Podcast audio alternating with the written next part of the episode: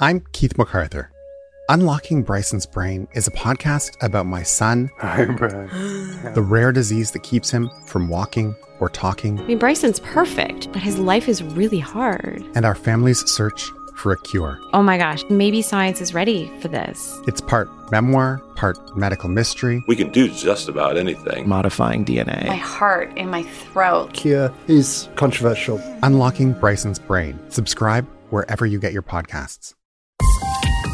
This is a CBC podcast.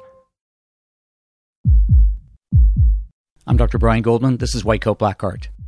When you hear the word chemo, is hair loss the first thing that pops into your mind? Well, that's what most people get when they receive chemotherapy. Hair loss plays havoc with self esteem, and it's something that doesn't get enough support from people in healthcare. It's something we seldom talk about. They mentioned there was a dog. They must, because they've got a date. Oh, I heard a bark. White Coat senior producer Colleen Ross and I are on a field trip to a house in Toronto. We're here to meet an extraordinary teenage girl who lost her hair but found her resilience. And who's that? Reggie. Reggie.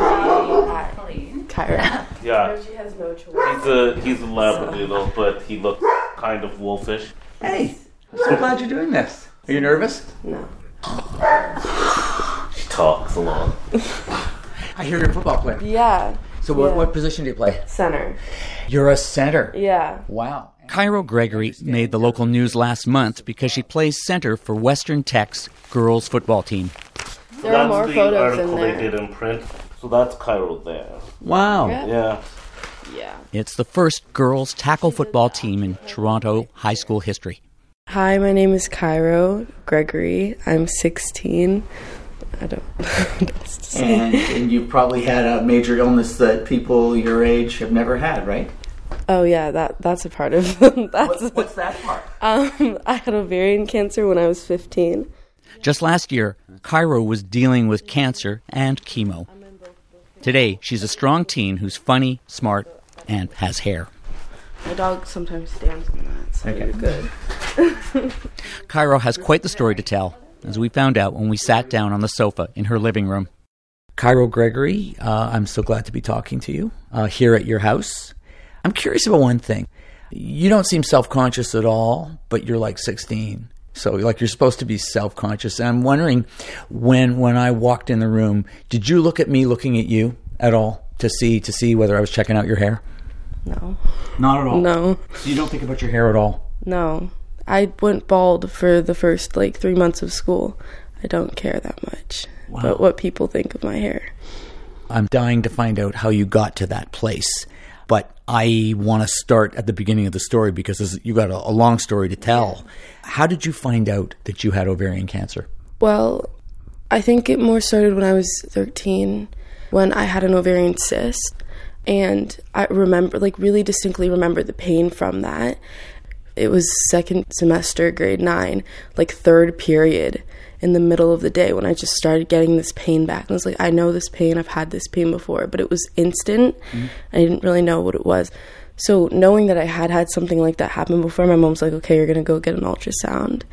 And then initially we thought it was a really big cyst that I still would have needed to get an operation on, but like talking to my doctors, even before we got it, like definitive cancer diagnosis, my gynecologist was saying that it most likely was cancer. Really? Yes. Wow. How did you feel when you heard that word? I don't really know actually. I think for me, when I go through hard times, I kind of just like sit with it instead of letting myself process it as much as I want to. Like, I feel like people around me were processing it more than I did, and I think that made me angry. So I just kind of didn't as much as I wanted to. So the doctors recommended chemo first, then surgery to shrink the tumor down, and and then you got chemo like for nine weeks. Actually, they they I was supposed to have my surgery first, and then I think three days before my surgery they canceled it and said it would probably be better to start chemo first because the tumor was so big they would have had to cut from my pelvic bone to like the middle of my chest so i would have had a very, very, very long scar, mm-hmm. and that would have been really dangerous for healing. So they did chemo first to try and shrink it. And that meant nine weeks of chemo. Yes. A lot for somebody your Yeah. age to process. What was it like to lose your hair? I think that was probably the most upsetting part for me, just because like I've never had the greatest relationship with my hair. With curly hair comes like a lot of lot of harder things, like learning how to style your hair, learning how to be gentle with your hair. Um, if I ever had an issue with my hair, I'd just like yank it out with a comb. So I think I didn't know much about my hair. Like you grow up around like a lot of like straight hair. Like every single Barbie doll I had had straight hair. Every and I learned how to braid on a Rapunzel Barbie doll. Like that's how I taught myself how to braid hair. I did that by myself. My mom can't braid hair at all. Like that was me trying to figure it out when I was like 7 or 8. So I think I've always seen more straighter hair. I find it easier to style. And I straightened it to the point where I had so much damage in my hair that part of it was permanently straight at a point. Then I got it all chopped off and I hated it. And then I think in grade nine, first semester, I started wearing my hair down and like actually styling it. And then when it fell out, it was like my entire Instagram, like reels, was just hair videos on like new hairstyles because I'd gotten really into that. So it really sucked when it was like something I was actually really, really became important to me at that period of time. So, like, just as you had gotten to like your hair in its natural state, that's when you started to lose it. Yeah. Wow. Yeah. But I didn't lose the hair on my head first. So I think for like my my family members it was more shocking watching me my hair fell out of my head, but actually like my leg hair started falling out the day before. So I was like, yeah, I'm good. This isn't bothering me that much because it already had started happening and I dealt with it on my own. And then when my hair started falling out, my mom started freaking out, but I was like this is not as bad as I thought it would be. Hmm. So, you weren't determined, at least at first, to try to keep your hair? I knew that wasn't going to happen. It wasn't for lack of trying. Cairo looked into something called cold capping, which is exactly what it sounds like. Chemo patients wear a cap that cools the scalp. The cold temperature causes the blood vessels in the scalp to narrow. That reduces the dosage of chemo that reaches the scalp, which in turn can reduce the amount of hair loss. We'll have a lot more to say about cold capping next week. We looked a bit into cold capping, but there's actually a lot of research done towards the fact that it does not work for people of color. So even if I had tried it, my hair probably still would have fallen out. I met a girl on Instagram who did cold cap and it worked for her, but she's white. And then she was talking about how her friends tried it and it didn't work for them. So it probably wouldn't have worked for me whatsoever. And I just kind of accepted that fact. And there was a time when you actually shaved your head? Yeah, so when you get chemo, a lot of people say on the 14th day after you get the chemo, your hair will start falling out. My hair started falling out on the 13th day, or on the 12th day actually. So my cousin came over and he shaved my head on the 13th day, and he did it right there in the kitchen. Cairo pulls out a phone and shows me photos that mark the occasion. this is me getting my hair shaved. Um, that's my cousin. He he just came and I sat in the kitchen and had my hair shaved off. He's a barber. Yeah, he is a barber. So it wasn't just some random guy. This is my hair like right after he had finished actually just shaving it off. You're not smiling anymore. Okay, that look on my face was not me, not me being upset. I was just bored. I was sitting in a chair, not being able to move for a long time, and I have ADHD. It was just me being really bored. Also, I think I was just watching my mom and my sister cry, and I was like, "Why are you guys crying? Can you like please stop now?" Because I think I kind of had a hard time kind of sympathizing with other people because it's like it's me who's going through everything. I don't understand why you're upset, but now thinking back, it's like they're my family. They care, so it makes sense they were upset. Um, Wow. wow. yeah, he shaved it right down. Yeah. What do you see when you look at that photo? I don't think I hated it. I think it was kind of refreshing. It's kind of nice to be able to feel like the wind on your head. Because sometimes it's really hot out and you just want to like not sweat anymore and that is kind of nice. But I did not want to leave the house and my mom would bribe me with groceries because I would just go and pick it all my favorite snack. So I would go to a grocery store with her and walk around for a half an hour. So that was pretty much the only physical activity I had for a while. And I think like in public people don't realize how mean their faces look hmm. when they're staring. I think I do this too because I definitely stare at people, but I think I definitely learned like people do not know how mean they look when they stare at you like that and how uncomfortable it would make you feel. I think a lot of people thought it was my choice to just have my head shaved because I wasn't talking to people. I didn't talk to any of my friends for a long time. So I think a lot of people were just like, "Oh, she's shaving her head. Like, isn't that brave of her?" But I think in reality, only close people knew that like I was forced to shave my hair mm. because it was falling out. And So like, people actually thought you just did it to do it. I think yeah, I think people just were like, "Oh yeah, she looks so much like her dad now, like bald head." I think that's what that was. But in reality, it was not. It was not a choice for me. I did not want to do that. No. Hair is so important to identity. Mm-hmm. So, what was your identity when you looked in the mirror, and how had it changed? I think like I'm mixed, so I think I have a lot of my dad's hair, and my mom also has really curly hair. So I think like for me, I do really love my curly hair, and I really miss the curly hair. But I think for more identity, like it was almost something like if I didn't feel good, it someday I could hide my face with my hair. I always wanted to have nice hair, even though I never took care of it very well until quite recently. So it was kind of like conflicting how different that was. Were you always this mature? Do you have an old soul? Yes. I'm an old lady. That's what my dad calls me sometimes. I'm always hurting myself because I'm clumsy and I'm just have like old bones. I, I'm always in back pain and I like to crochet in my basement. So I'm a little bit old. Uh, I, I'm like that too. I feel like I've been around for thousands of years. But you, you know, you lost your hair, and next came the futile search for a suitable wig. A search way more difficult than I would have imagined. Can you give me a little bit of a trip through that that story, the journey of trying to find a wig? Yeah, so at first we went to the hospital wig store and once I walked in it was like really cool because it's a boutique, like it's kind of fun to do something sweet like that, but I was in a lot of pain that day. It was a day that I did the like one day chemo and my tumor wasn't really shrinking the way I wanted it we wanted it to and it was giving me a lot of pain. Mm. So it wasn't really a great day for me, so I think that already started off as bad, but I was on one of the drugs I was on was a steroid and it made my face huge. So I also feel like I didn't look like myself that day. So I feel like it was a bad day for me already, but I think walking into that store really solidified the fact that I probably wasn't going to find something I liked just from walking in cuz everything is like very straight. There was another teenager in the boutique at the same time as me, but it wasn't really anything that either of us would have wanted. It was very straight wigs. It was a lot of I remember like when I asked if they had the wig that I somewhat liked. It was a wavy wig. It wasn't at all anything that I would ever wear, but it was it was fine. And I asked if they would have it in a color that would match my hair and they did not. They had to special order it. So it was kind of just like why is that not available? Like I get curly wigs are hard to have, but there are actually a lot of collections for people with curly hair that you can buy the collection of, which is what they already do in those stores. The only brown wig they had was like human hair, and it was like two thousand dollars, and I was not about to pay that much money for a wig. But everything was over five hundred dollars.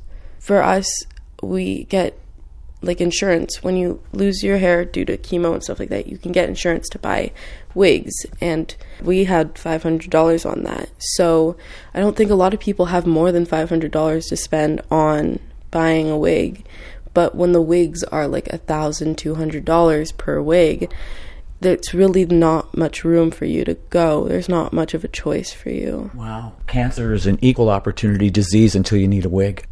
One thing I kind of thought of is a lot of people of color at least have somewhere they go for their hair products. Uh, most stores actually sell hair products and wigs, so you kind of already have an option to go to when you need something you like.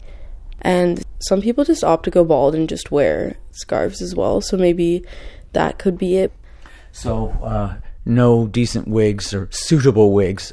Where did you go next? Well, my mom was getting her hair done by a hairdresser named TK, and she cut all of my dead hair off once, and she made my hair look really nice. And she said that she had had made wigs for people with cancer in the past, and she'd be willing to do it then. So that's kind of how that started. just my mom kind of talking about what was happening, and then I got a wig out of it. We'll be right back. I'm Keith MacArthur. Unlocking Bryson's Brain is a podcast about my son, Hi, Brian. the rare disease that keeps him from walking or talking, I mean, Bryson's perfect, but his life is really hard. and our family's search for a cure. Oh my gosh, maybe science is ready for this. It's part memoir, part medical mystery. We can do just about anything. modifying DNA. My DNA. heart in my throat. Cure is controversial. Unlocking Bryson's Brain. Subscribe wherever you get your podcasts. You're listening to White Coat Black Art. This week, Cairo Gregory was diagnosed with ovarian cancer at just 15 years of age. She got chemo and lost her hair at a time in her life when she was just starting to get comfortable showing it off.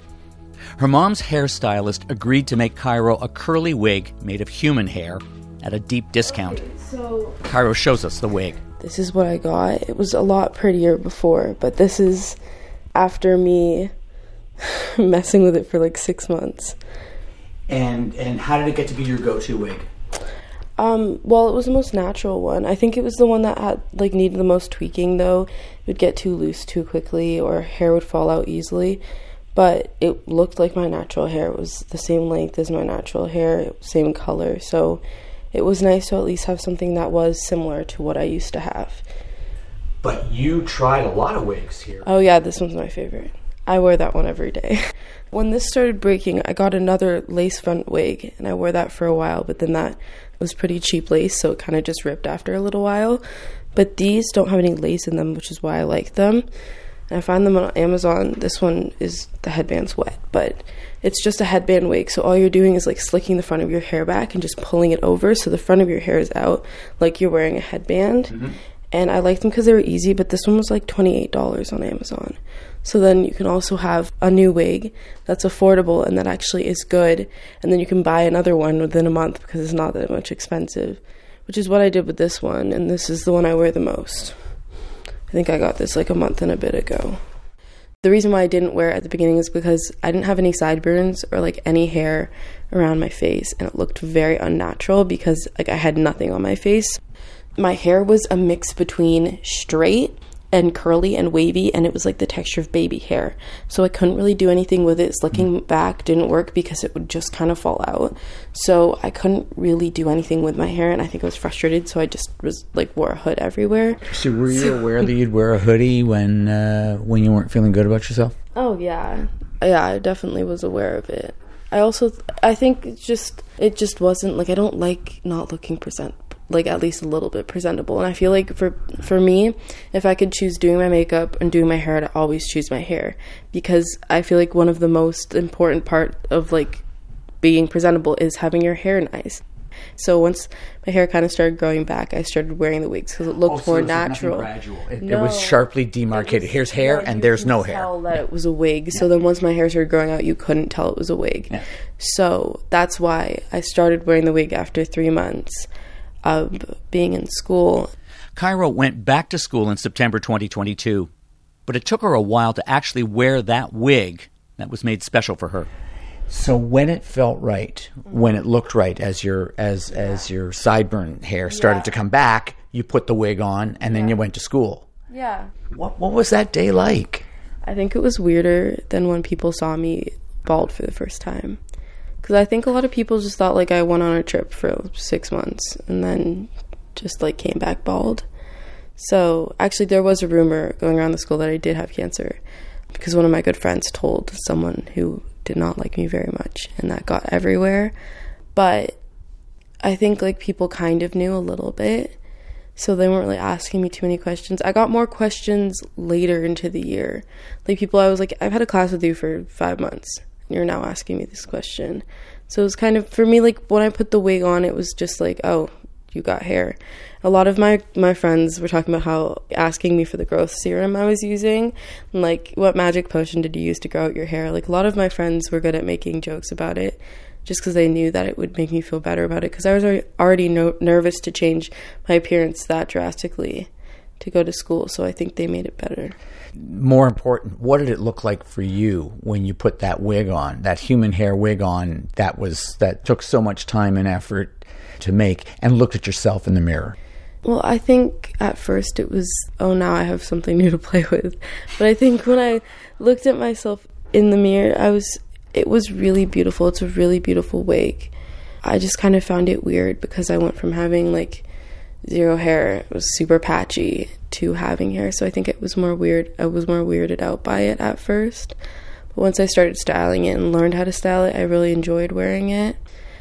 But I think for me, the hassle of putting it on every day kind of ruined the natural feel of it because it is hard to put a wig on every day. I was basically like gluing a wig cap to my head with hairspray every single day just to wear it. So I think it kind of took the niceness out of it because it was so much work to do.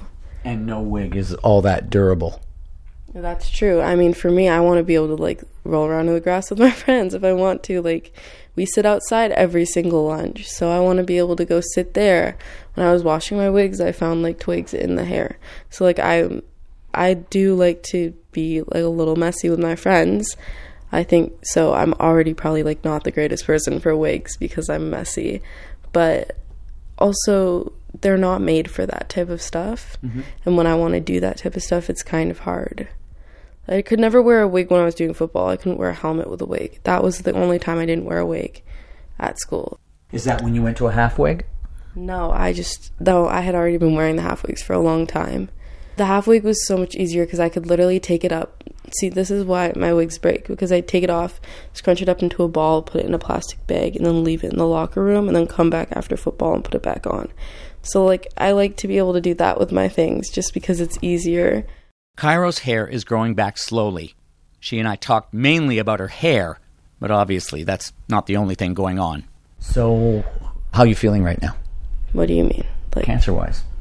Fine. I mean, I think sometimes I think there are things that do make me nervous because a lot of the symptoms of the cancer I had were period symptoms. So a lot of the time like things scare me when I even get my period. I'm just like certain things remind me of that. So I think it is kind of nerve wracking for me. I think that does give me anxiety, but I do like to remind myself that I do have a 92% chance of going through remission completely and not cancer not coming back and me not getting leukemia because that is a risk of doing chemo. There's like a 1% risk of getting leukemia, a 5% risk of me losing hearing. Like I always kind of go through that list when I'm ever feeling anxious about it because that is kind of like there's a 92% that you will never have any of this happen. Like that's the 8% that is there is scary, but it's only 8% versus 92. So I feel like it's it, it is more comforting. How are you wearing your hair now? My hair's finally long enough to get it braided, so that's nice. But that took a year. It's almost been a year since my hair started growing back. I think it's so much easier because all I had to do was roll out of bed, put makeup on, like change my outfit, and I can literally run out the door in less than 20 minutes. But then when I'm putting a wig on, normally it takes me about 30 minutes to get ready in the morning, and then I'm like running for my bus. So it has been nice to just be able to get up and go. But I dislike my hair the most at the phase it is at right now, just because like I can't really style it out because I feel like in order for it to look at least somewhat decent, I'd need to get the sides kind of cut down and just have it styled a little bit. But I want to grow my hair out, so I'm kind of in the ugly grow out phase. But I did learn that I am able to put half of my hair in a ponytail. I can wear pigtails, so that's kind of fun. I learned that the other day. So, what do you see when you look in a mirror now? I think I just look in a mirror to fix my makeup, so I don't really think about it that much. Maybe that's it, not having to think about it. Yeah, I really don't have to think about it. It's not something that really comes up on my on its own for me. Like I'll have friends who ask me about it, but it doesn't really come up for me on its own necessarily unless I see something that reminds me of it. It isn't really a defining moment. I mean, I guess it was a large moment in life, but it's not a defining moment of my life there was a time when your classmates were guessing as to what was going on with you, and here you are telling your story very publicly, like right across the country. Mm-hmm. And you're on a mission. Yeah. What's your mission? I mean, I just think there's not a lot of awareness around like cancer treatment. Not a lot of people know how to deal with having friends or family members who are going through cancer treatment. I think like sharing my story is not just helpful to me, but it's helpful for other people because I think a lot of people who are going through something similar have a story that they can listen to so that they don't feel like they're alone. People ask me questions about it, and I'm willing to openly answer them because I think it's important that people can know about what's happening to them. And you know, you talked about it in two specific examples: cold cap not working as well on Mm-hmm. on uh, people who have uh, people of color Yeah. and their hair, and walking into a, a wig boutique and not finding hair that Yeah. that was that you would have thought would be natural to put on. So, what are you advocating for? I think just more knowledge in spaces like hospitals about it. For me, it's really easy to look up black hair store and find one that's a like 30 minute drive away from here. So I think there needs to be more resources, but also more more places where you can find people who are willing to make wigs for people who have had cancer because it's a whole different process like buying a wig that off the shelf and then getting a wig made for you. You're getting the cap sized perfectly to your head. You're having a hair color that's like as close to yours as possible. So I think like it's a very different thing than just going and buying a wig. And I think there just needs to be more knowledge and more conversation about black hair in cancer spaces. Also, there isn't a pamphlet that they hand out for people with curly hair to go find wigs. There should be one. You should write it. Maybe. We'll see. It feels like a lot of work. You got lots of things on your plate. Oh, yeah. Cairo, thank you so much for speaking with me. Yeah. It's interesting. The message behind Cairo's story is that the healthcare system needs to do a better job helping people with cancer cope with hair loss. Next week, as I mentioned, we'll take a closer look at cold capping, the lengths some people go to save their hair, and the hit and miss support they get from the system. That's next time on White Coat Black Art. That's our show this week. If you'd like to comment, our email address is whitecoat at cbc.ca. White Coat Black Art was produced this week by our senior producer Colleen Ross, with help from Amina Zafar and Isabel Gallant. Our digital producer is Ruby Buiza. That's medicine from my side of the gurney. I'm Brian Goldman. See you next week. I think by next summer, I could probably wear a ponytail wig. And then hopefully, like, and maybe a few summers after that, I won't wear wigs.